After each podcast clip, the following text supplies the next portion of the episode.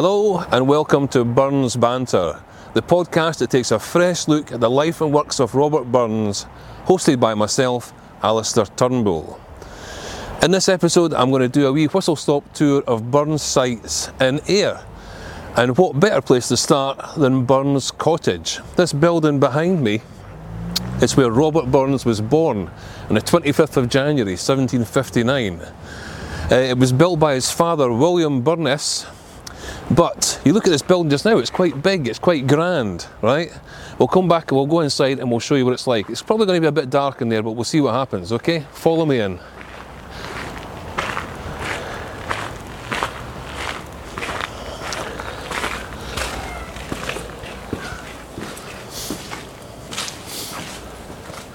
Can we see anything at all? this part is the barn. And if you come over this way, okay, through there, is a byre. But if Robert Burns were here right now, he wouldn't recognise this because this room and that room were added onto the building after he was born and after he left. It was added on probably by the shoemakers in the 1800s. Shoemakers owned this building for a long time. So this was open fields when Robert was here. Come on through and I'll show you the actual building he was born in.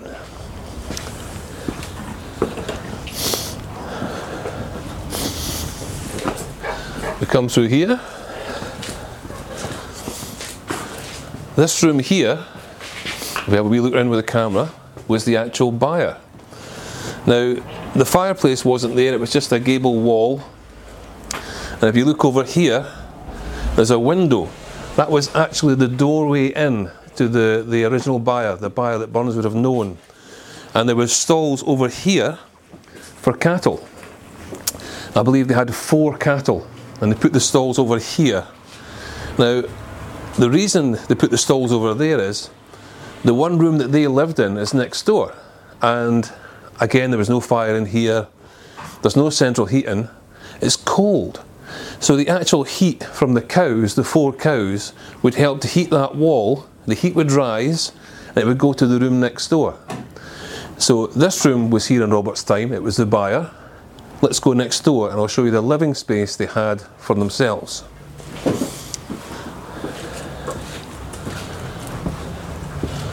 Hello. Hello there. Now, this is the actual living space that Robert had, Robert and his family. And over here, in this corner, in this recessed bed, this is the actual place Robert Burns was born. Right there. Now, it's not the original bed. I'd like to think it was, but it's not. But that is the place that Robert was born. Right there.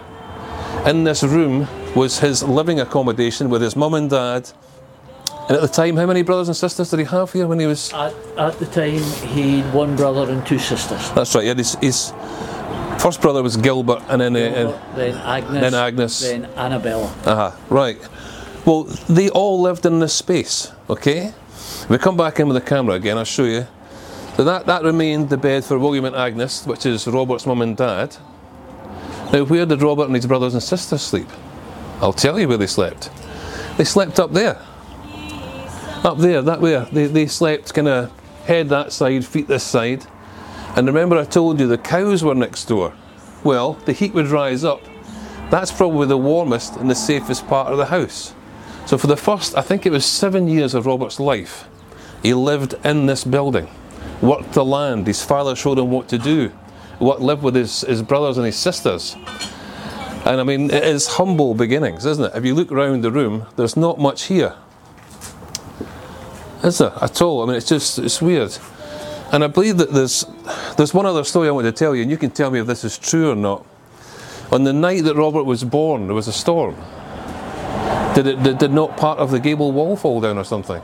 Not, not the night he was born, the night he was 10 days old. 10 days old. 10 right. days old. Right, so, And that corner of the gable wall and bit of the roof exactly blew in yeah. uh, in a winter storm. Uh-huh. And his mother scooped him up and went running down the road to the blacksmith's That's, was it the blacksmith, was it? Right. because the blacksmith's wife Uh-huh. was the midwife, and she she went there for Uh-huh.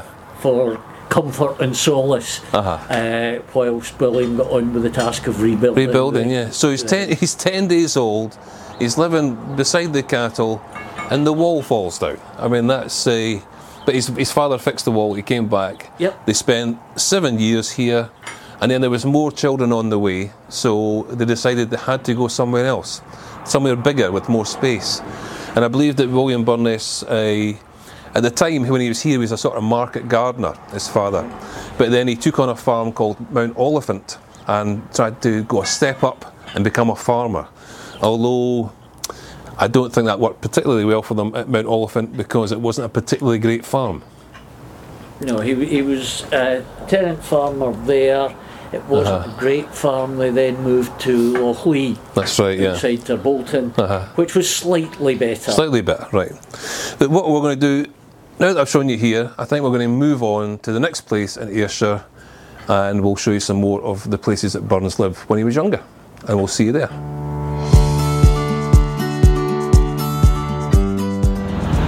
Once you've been to see where Robert was born and you've paid for the ticket to get in there, you should come to the museum as well because the, the ticket uh, gives you admission to the museum as well. And there's lots of artefacts in there from Burns. There's a copy of the Kilmarnock edition. There's one of his writing desks. There's a lot of information about him and his background. There's also a nice cafe if you fancy some lunch. So, uh, well worth a visit after you've been to the Burns cottage to come down here and find out more about the man himself. So this is the old Alloway Kirkyard. It's not that far from the Burns Museum, which I can see just over there, and it's about a five minute walk from Burns's cottage, which is just up there. Now this place, even in Burns's time, was a ruin. It, it dates back to the 12th century. But it's very important to Robert because his father and his sister Isabel are buried here. His father's buried right here. This is his grave. William Burns, farmer in Lochlee, who died on the 15th of February 1784, 63 years of age. And, and Robert wrote an inscription which is in the back of the, uh, the gravestone. So these words here were written by Robert. I'm not going to read them all out, it takes a wee while, but that was written by Robert for his father. This is also famous for Tam O'Shanter because this is the kirkyard where uh, Tam O'Shanter, after getting drunk at the, the farmer's market, was riding home. And this is where he saw the devil and he saw the witches and them all dancing round about and the open coffins and this is where he sees it all happen. And then they chase Tam O'Shanter away, right? And they chase him on his uh, grey horse called Meg and they chase him right down that road over there. And that's the place we're going to go to next because it's a place called Brig O'Doon. And it was just the superstition at the time that witches and the devil couldn't cross running water. So Tam had to go on his horse and run away from them all to cross over the river so they couldn't follow him. So let's go down and have a look at the Brig O'Doon.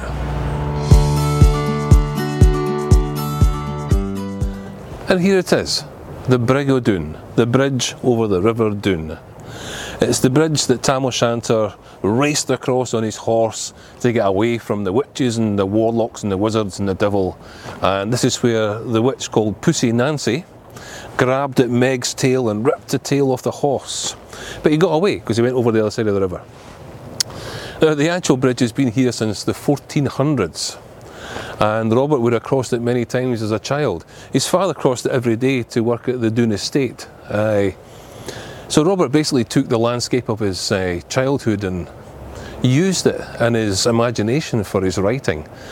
And this one will be ever forever immortalised in Tam O'Shanter. In fact, the bridge itself has been saved from demolition twice uh, because of its connection with the poet, which I think is a good thing. Let's move on to the next place.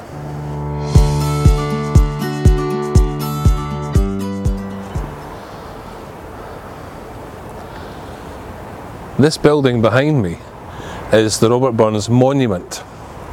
I, it was thought fitting to have a, a large monument to Burns in Ayrshire, and what better place to, to put it? It was actually built around about 1820, and it was uh, the cost of the building was raised by subscriptions of Burns lovers all around the world. So let's uh, go inside, have a quick look, and uh, we'll do a bit more upstairs as well.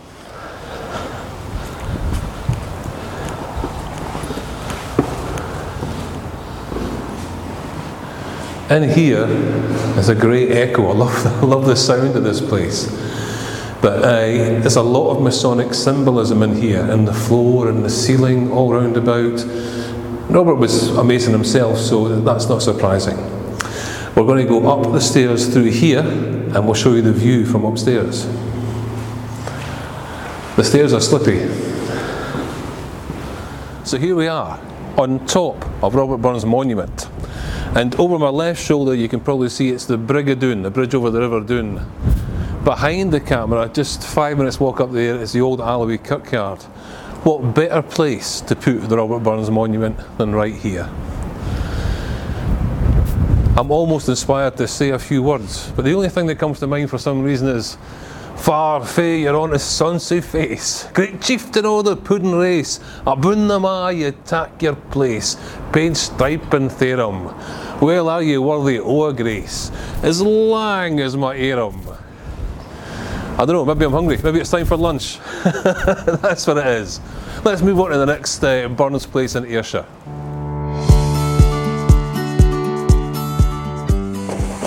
The building behind me is in Tarbolton and it's where Robert Burns had his uh, bachelor's club. A, the room actually that they had was the room that's upstairs, and at one point in Tarbolton, it was the largest room in the village, so they used it for all sorts of meetings. Now, the Tarbolton Bachelors Club was all about Robert and other people from farms getting together and brushing up their social manners. They grew up on the farm, they didn't really spend much time in the town, they felt they were a bit too rustic, so they wanted to be, get better at talking to people and debating. So the Tarbolton Bachelors Club was more of a debating society, and it was meant to improve their skills at speaking.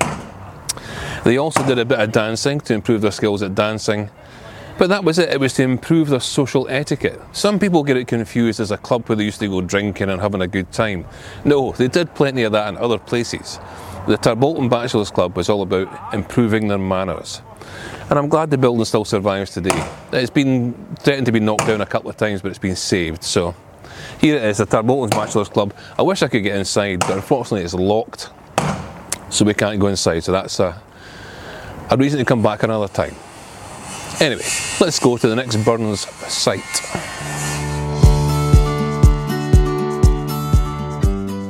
Okay, we're in Mauchline and we're in a pub called Poosie Nansie's. Now they keep one room in this pub authentic to Burns time, as you can see. The old fireplace behind me, the old furniture round about, the low ceilings that I'm almost hitting my head off right here. It's unbelievable. Again, beautiful pictures of Burns above the fireplace and pictures taken from the, the cantata The Jolly Beggars because the, the, the huge epic poem The Jolly Beggars was inspired by a visit to Poosie Nansie's by Burns and all the characters that you saw here. So I'm sitting here by the fire in Poosie Nansie's and I'm inspired to recite a poem. I'm inspired because I have memories of my dad saying this poem. Uh, it's a poem called Willie Wastle, Willie Wastle's wife.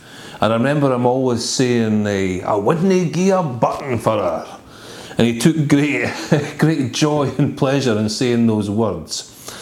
So I'm going to try and recite it just now, and I hope you enjoy it as well. Willie Wastle dwelt on Tweed, the spot they called it Linkumdoddie. Willie was a Webster gid. He could stow a clune with anybody. He had a wife, was dour and din. Old Tinker Major was her mother. Sick a wife as Willie had, I wouldn't a button for her. She has an E. She has but ane. The cat has twa the very colour. Five rusty teeth for by a stump. A clapper tongue would Diva Miller. A whiskin beard about her moo. Her nose and her chin, they threatened one another. Sick a wife as Willie had, I wouldn't gie a button for her. She was bow-hawked, she was hem-shinned, ane limping leg, a hand breeds shorter. She's twisted right, she's twisted left, to balance fair and ilka quarter. She had a hump upon her breast, she had a hump the, the twin o' which upon her shoulder, sick a wife as Willie had, I wouldn't gie a button for her. Old Bodrins by the ingle sits, and we have loof her face a washing. But Willie's wife is nae trig. She dichts her funsy wi' a hushin'. Her wally neaves like mitten creels, her face would file the Logan water. Sick a wife as Willie had, I wouldn't a button for her. But uh, we've been welcomed here by the people in the pub, and they've let us into this room, and I'm very glad of their hospitality. So I, I would advise you come to Poosie Nansie's. It's maybe it's a working man's pub. I don't be expecting anything else, but it's a good experience for me.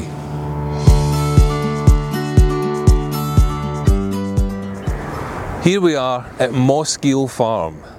This is one of the places that is most associated with Robert Burns. Now, he moved here in 1784 with his brother Gilbert and the rest of the family, and they started to farm here. They didn't do particularly well to start off with. They, they blamed their first year of bad harvest on buying bad seed, and they blamed their second year of reasonably bad harvest on harvesting late. But you have to think, was Robert's mind completely on farming? Because he wrote a lot of poetry here, a lot of well known poems. A poems such as uh, Death and Dr. Hornbook, Holy Willie's Prayer, The Lass o' Ballochmyle, Twa Dugs. The list goes on and on and on. And probably his most famous poem ever, To a Moose, was written here. It was inspired by him one day ploughing in the fields behind me. In one of these fields behind me, he went through a mouse's nest. And it upset him to see the fact that he destroyed the mouse's nest and the mouse had to live its, or try and live its life out in the winter.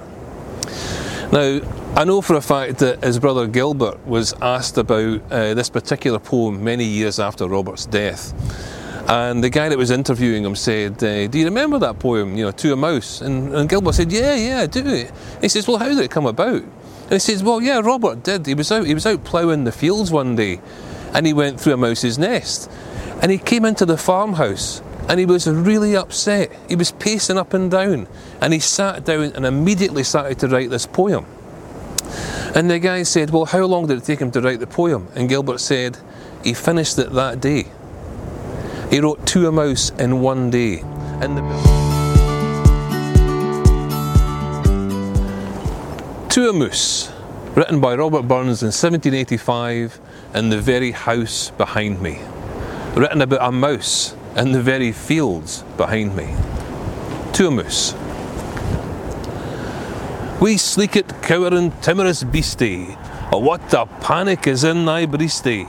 Thou needna start a wa sae hasty wi' bicker and brattle. I'd be lazy to run and chase thee wi' murder and pattle. I'm truly sorry man's dominion has broken nature's social union and justifies that ill opinion which makes thee startle at me, thy poor earth-born companion and fellow mortal. I doubt na whiles, but thou may thieve. What then, poor beastie, thou maun live? A demon icker in a thrave's a sma request. I'll get a blessing with the lave and never miss it. Thy wee bit hussy, too, in ruin, its silly was the winds are strewin', and Nathan now to big a newin' o' Foggage Green, and bleak December's winds ensuing, baith snell and keen. Thou saw the fields laid bare and waste, and weary winter coming fast, and cosy here beneath the blast you thought to dwell, till crash the cruel coulter passed out through thy cell. That wee bit heap o' leaves and stibble has cost thee mony a weary nibble. Now thou's turned out for all thy trouble, both house or hald, to thole the winter's sleety dribble and cranach called. But Moosey, thou art no thy lane, and proving foresight might be in vain. The best laid schemes o' mice and men gang after gly, and us naught but grief and pain, for promised joy. Still, thou art blessed compared with me. The present only toucheth thee, but och, a backward cast my ee on prospects drear. And forward, though I canna see, I guess and fear.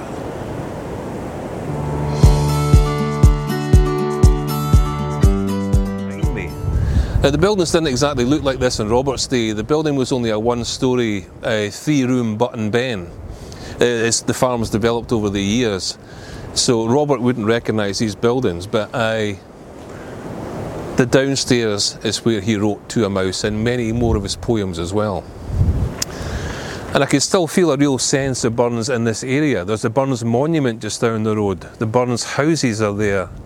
His influence is still all over Ayrshire. Well, I hope you've enjoyed our whistle stop tour because I'm going to stop the whistle stop tour here because I can think of no other better place to be than Mossgiel Farm. So, again, I hope you've enjoyed this, I, and I hope to see you on the next episode of Burns Banter. But until then, Slán